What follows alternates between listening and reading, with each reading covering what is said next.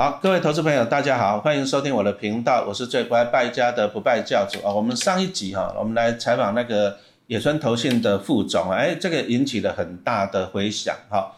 因为第一个野村投信哦，真的主动型基金真的是陈老师看了都流口水啊，你知道吗？今年的报酬率，二零二三年报酬率竟然可以达到八成。好，那这个这个陈老师绝对有兴趣哦。我等下我要偷偷来问一下副总哪些可以买的，我要来开户来买哈。申购书准备一下，哎，申购书哈，对不对哈？那将来陈老师到底怎么申购、怎么买的、怎么定期定额买呢？以后我们再来跟大家开箱分享。嗯，那再来呢？啊，野村投信呢，以前是就大家熟知的是主动型的，啊，在股市比较不熟悉，因为主动型大部分就是在银行啦，在一些通路卖，没有在股票股市卖嘛，对不对？对。好，那他们也是应了投资人的喜好，因为好东西要跟大家分享了。嗯。主动型的好，被动型也好，这样我们股友、投资人才买得到嘛。对。啊，所以说十一月一号又推出了一档啊，零零九三五零零九三五啊。这老师录音的时间是月底哦，哎，一个月涨了十趴啊。嗯。十趴呢，一个月涨十趴，这个看了真是流口水了哈，对不对？很猛啊。好，那可是有个问题啦，我那粉丝一直跟我跟我抱怨说，老师啊，那个。零零九三五越来越贵怎么办？啊，十五块没有买，而且我现在十六块多了，会不会十七十八怎么办呢？会不会越来越贵啊？那我们来请问一下这个副总哈，哎，那怎么办？越来越贵怎么办？投资人要怎么办？哎呀，野村真的很看好台股啊，所以说越来越贵的机会是非常非常高的。啊，那非常高也没关系啊。其实如果越来越贵，其实你要开心啊，因为左高右低就左低右高就一路上去嘛。哎。那定期定额会不会是一个好的方法？定期定额是非常非常适合做零零九三五的一个方式，尤其是小资族哦。其实透过定期定额来做这样的一个所谓的市值型 ETF 哦，尤其是台湾版的 QQQ 哦，这样的一个很有攻击性、爆发力的一个 ETF，非常合适的。而且你可以适度的把这个波动度降低嘛，哦，何乐而不为呢？哦，定期定额的好处是这样，因为它刚上市也不贵了，但是以后会不会越来越贵，我不敢讲了。嗯啊，不过还好，现在才十六块多。那也就是说，你小资族啊，你你省吃俭用，像陈老师以前就不拜教的嘛，对不对？你一个月买个一张还是买得起啊？啊，努力了啊，那买个两张是最好了。对，那定期定额就是说哈，你发到薪水你就赶快去买，啊，你就不用去管它啊。其实这个可以降低波动，是这样。有时候。有时候你搞不好你 all in 你买到最高点，那下来你就有点会伤心嘛，是不是？对，那你就不用猜市场的 timing 了。对，按你定期定额来讲啊，你就反正你高也买，低也买，你就买到一个平均值。嗯，好，那这个是一个不错的投资方法哈。因为我们上一集有讲到了零零九三五哈，它追踪的指数过去五年啊打败大盘是轻而易举啦，啊，它甚至要打败那个电子指数嘛，对不对？那上市一个月拿出很好看的成绩单了哈，所以说那这种就是过去表现良好，上市也表现良好的。其实我看了一些报告，其实其实一些专家还是看好台湾明后年的经济发展的。是啊，但是台湾最强的是电子产业。对，台湾最强的，我们要买强中最强的。嗯，哦，所以说刚刚副总讲到了 QQQ，哎，可不可以跟投资人介绍一下 QQQ 啊？好。其实 QQQ 啊，它就是追踪美国的纳斯达克指数的一个非常知名的 ETF，而且它的流动性非常好，所以也是很多喜欢美国科技股的这些投资人哦，他们会去选择的标的。嗯，那现在其实台湾的投资人也很有福了哦，因为台湾其实就有一档台股版的 QQQ，也就是野村的零零九三五。那其实 QQQ 它是一个囊括了美国最高等级一个科技创新趋势的这些公司的一个集合体。QQQ 就是都电子股。对，而且几乎都是创新科技的标的哦，像台湾人很熟悉的辉达、特斯拉都是 QQQ 的成分股哦。所以说这些标的其实我们看到在美国有这么好的一个 ETF，那台湾投资人如果说台股我们有很多的这种创新科技的公司，也希望能够有一个。台湾版的 QQQ 的话，其实野村投信就帮大家实现了。哦，我看了一下数据啊，这 QQQ 过去最近十年哦，年化报酬率高达十七点四趴呢。嗯，十七点四趴是什么概念呢？哎，基本上你只要存四到四年半，你就会多一倍了，就回本。哎，那翻倍，对对，好，就翻倍了。那我们这个台股版的 QQQ，哎。好像过去五年还超过这十七点四趴，是这样吗？是的，这个指数过去五年年化的报酬率是二十 percent，其实跟 QQQ 比起来，其实不遑多让的。哦，这个台股版的 QQQ 啊，哈，所以说。九三五它的跟那个什么 QQQ 的特点一样，都是找最新的科技类股。对，那九三五我再提一下，它有三个选股的逻辑哦，这三个逻辑其实非常的重要哦。第一个就是野村创新的哦，因为现在除了九三五之外，目前还没有任何一支 ETF 用这样的一个选股的逻辑哦，就是我们会去看这家公司的这个研发的费用占营收的一个比例哦，那我们会把最后那四分之一把它剔掉，然后剩下的七十五 percent 呢，我们会把两趴以下的也扣掉哦，这就确保了这家公司它基本上会很重研发，它会有一定的比例。投在未来的一个产业升级的一个动能上面哦，这是我们一个特有的一个筛选的模式。那第二个就是我们要过去四个季度哦，营业利益都要是正的。换句话说，我们就排除掉一些转机股，如果有些股票它赔钱了，它可能就不会被我们选进来哈。我们要确保它的获利是稳健而且是持续的。那第三个指标是一个动能的指标，就是我们会看现在这支公司的股价跟过去五十二周，也就是一年的。高点做比较，越接近过去五十二周高点的股票，我们这个分数就越高，就越容易被选进来哦。那可是很多人的关投资人会说，哎，这个就是一个短期的一个动能指标嘛，哈。但是其实我的解读不全然是这样哈。我认为有一个很重要的重点就是，今天一家公司投入研发，它会不会成功？不确定。我们看到蛮多的公司，我砸了很多研发费用，但是后来失败，技术没有跟上来。那我们怎么去判断它会不会成功呢？那我们的野村主动式基金，我们有很多方式。哦，我们会去看它的营业利益，去除以它的研发费用，可以算出它每一块钱的研发能够换来多少获利。但是 ETF 它是一个被动的，不过也不用担心，我们有一个指标，就是我刚刚讲的这个动能指标。我们相信股价，因为只要这家公司研发是顺利的，能够对未来的业绩产生帮助的话，它的股价不会差的。所以说，如果你现在的股价跟过去五十二周高点比起来，你是很差很远的，躺在地上的这些公司，我们可以百分之九十就九成的把握，可以跟各位报告，就是它的研发可能是没有效率的。所以在我的眼中，五十二周高点跟现在股价的一个位置哦，不是纯粹只是看短期动能，它是去检视这家公司研发能力到不到位的一个很重要的关键。哦，这个听了以后真的让人家茅塞顿开了哈。那陈老师 稍微的注解一下，其实第一个他挑选的就是台湾版，他就是美国版的 QQQ，台版的 QQQ，科技为主啊啊。但是讲实话，科技股啊，有时候讲真的，哎，抓对趋势股价是冲天了，抓错的股价就钻地了，对不对？对。哦，所以说他们用了很多指标去去挑出好公司。啊，比如说像刚刚讲到的，营业利益要连续四季大于零，就是最近这一年要赚钱的。对，那营业利益又是怎样？就是本业上的获利。是，所以说也排除掉业外的，就是说你科技类股对，啊，你本业要赚钱。好，那再来另外一个指标就是说，哎，你股价不能够差你过去二十五十二周嘛，哈，最高点不能离太远。那那举个例子啊，比如说以前宏达电最高是一千三，嗯，那后来趴到剩三十，啊，这个就距离太远，距离太远就是刚刚副总讲的，哎。就算你投入很多钱去做研发没有用，嗯，因为你的股价就表现了嘛，对，那这些就把它 pass 掉哈，嗯，所以说这个是好的，就是说他们做这些动作就是想要在最强的科技类股里面哈找出最强的公司出来，是的，哦，所以说其实哦这个指数不简单呢，这个指数我觉得个人觉得就是也是有浓缩你们野村投信哦过去这个主动型基金的一些精华嘛，对，有主动式团队的选股的逻辑在里面。哦，这个为什么陈老师这样讲啊？那我举例啊，纯属举例啊。啊，有些指数就很简单，你说像零零五零，他就挑过去，他就挑台湾市值最大五十家就收工了，他也不管你营业利益有没有赚钱，他也不管你什么，哎有没有研发创新，他都不管，你只要市值大就入选了。对，可是市值大的一定最赚钱吗？这当然是否定的嘛，对不对？哦，那你看啊，这零零五零这二十年前的指数很简单了，嗯，哦啊，你没有想到，你看刚刚副总跟大家讲报告了，哇，那个新的指数有三大特点，对，好，那三大特点其实我再给它浓缩，就是第一个，它就是台股版的 QQQ，好，那美国的 QQQ 就是也是科技为主，哈，纳斯达克，啊，过去 QQQ 哎，十年的年化报酬率高达十七点四趴，从这个数字你可以看得出来，科技类股真的是很强，是的，啊啊，但是我们还有台股版的 QQQ。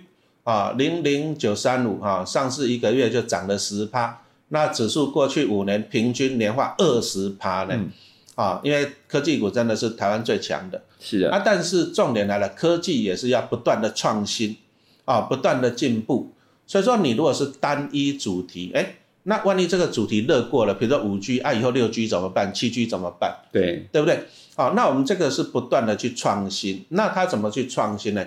他会去挑这个公司丢的研发的费用，啊，研发的费用，他排除掉那个最低的二十五趴嘛，对不对哈？这个是研发费用跟营收的比啦，嗯，好，那也要排除于两趴以下的，对，好，没有错吧？比如说我今年营收，主要是营收，营收一百亿，而且我我的研发费用只有两亿以下，那这个不到两趴就排除嘛，对，那科技类股你想要进步，一定要大笔的砸钱呐。啊，大笔的砸钱，那这个研发的费用，不不过他这样也好，他砸了钱也要看得出来，他有赚到钱。那有赚到钱反映在哪？反映在股价啊。没错。啊，按你如果说像以前那个红茶店，对不对？研发费用砸那么多，可是获利一直衰退，啊，股价就趴在地上，那这个当然指数把它 pass 掉嘛。是的。哦，那我觉得这个指数还哎蛮 smart 的。是的，没错。所以这个指数还不断的调整呢，这有主动型的。精神在里面，有非常多主动式操作的影子在里面啊，这个就是浓缩了这野村投信哦，过去这个主动型基金哦，绩效这么好的动能嘛，是的，是的，啊啊，但是我们网友问了，其实大家都知道了，那你科技股成长是很好了，但是科技股因为你要研发有什么，哎，好像股利都很小气哈，比如说像台积电嘛，对，哎，那 N Nvidia Tesla 有在配股利吗？哦，没有，没有在嘛？那我们这个零零九三五怎么办呢？什么时候会配股利啊？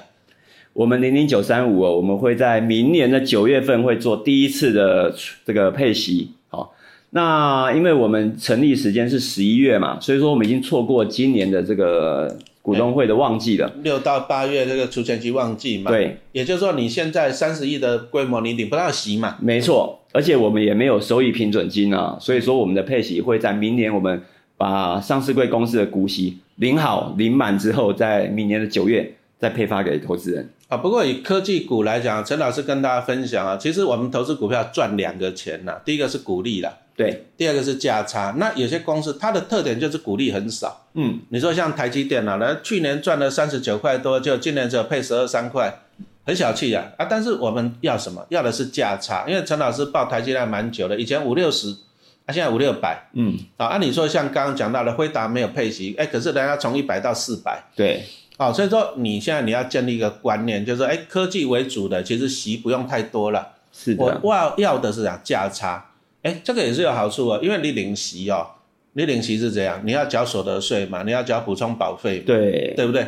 可是你赚价差不用啊，哦，你看它九三五零零九三五上市一个月，哎。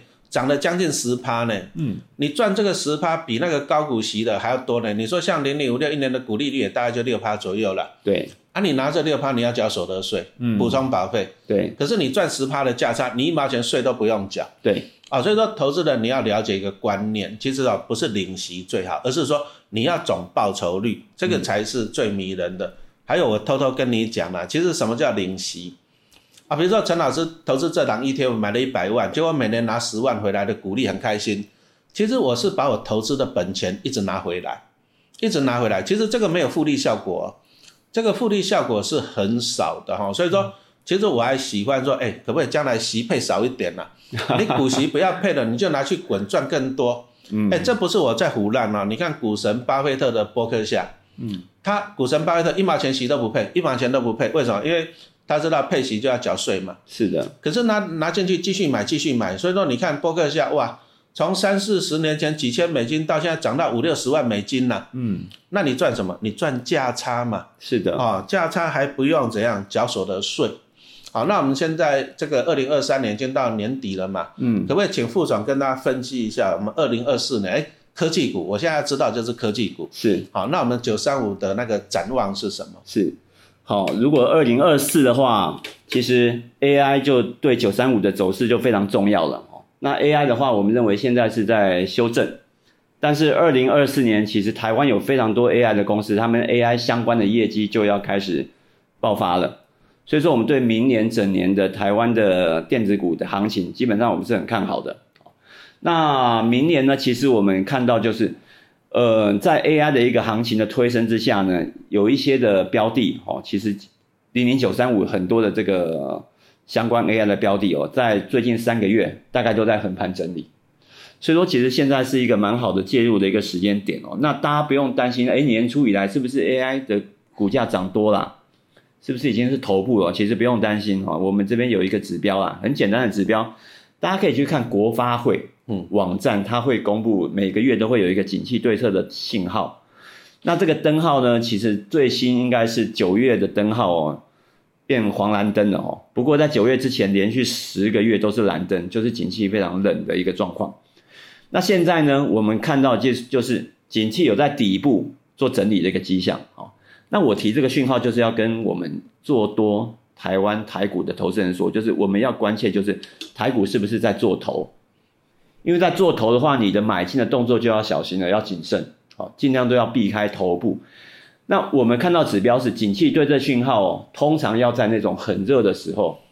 对应台股才会是头部，红红灯或者是黄红灯的时候，有啊，两年前一万八千多点，那时候就红灯，就红灯了，就很准。其实台股就是那个时候就是头部，那现在其实是在一个才刚刚第一颗黄蓝灯出来，在底部。对，所以说长线的投资人都不用太担心，现在绝对不是头部。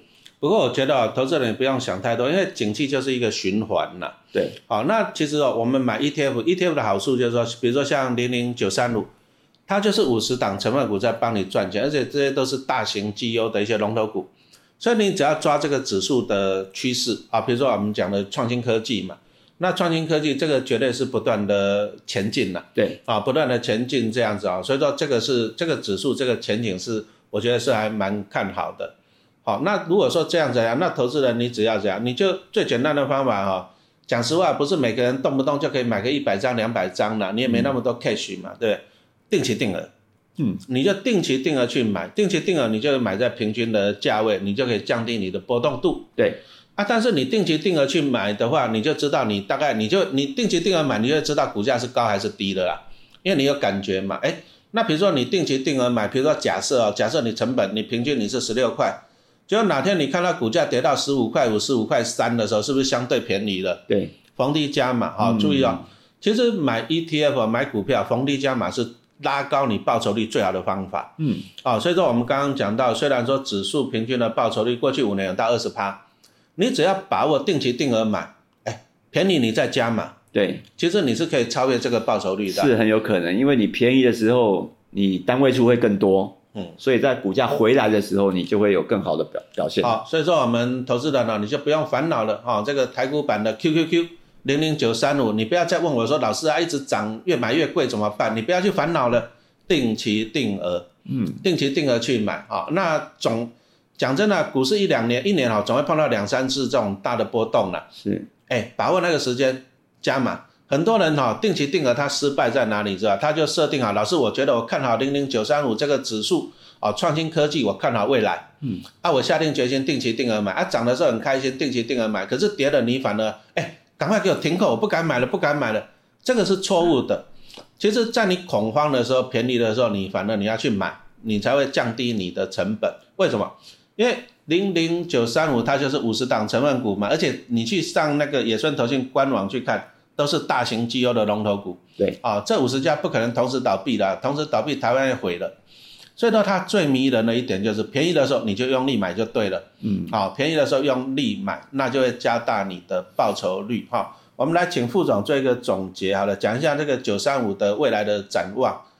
好的，AI 我们认为是一个黄金十年的行情哦，那现在其实走了才一年哦，因为我们用那个 Chat GPT，它问世的时间点哦，去年的年底哦，一直到现在也才一年。那离这个十年的黄金周期还蛮长的，所以说九三五它是一个处在很好的一个位置，尤其是创新科技，现在主角几乎就是 AI，好，但是搭配其他几个像是电动车这些很有机会的产业，我们一次透过一支 ETF 就可以掌握到所有目前现在很夯的一些创新主题哦，何乐而不为呢？而且它是非常非常的集中的主题，非常明确的。好，我们感谢副总啊。其实 ETF 很简单，掌握它的指数的精神，掌握产业的前景啊，创新科技真的是不错。那你就定期定额啊，那定期定额买多久呢？这股神巴菲特讲的，你如果不想要持有十年，你连十分钟都不要持有。嗯，好，你看过去十年这个科技股真的涨翻天了，所以说你就定期定额下定决心，好，那就持有它十年就对了。啊，好，我们谢谢大家的收听。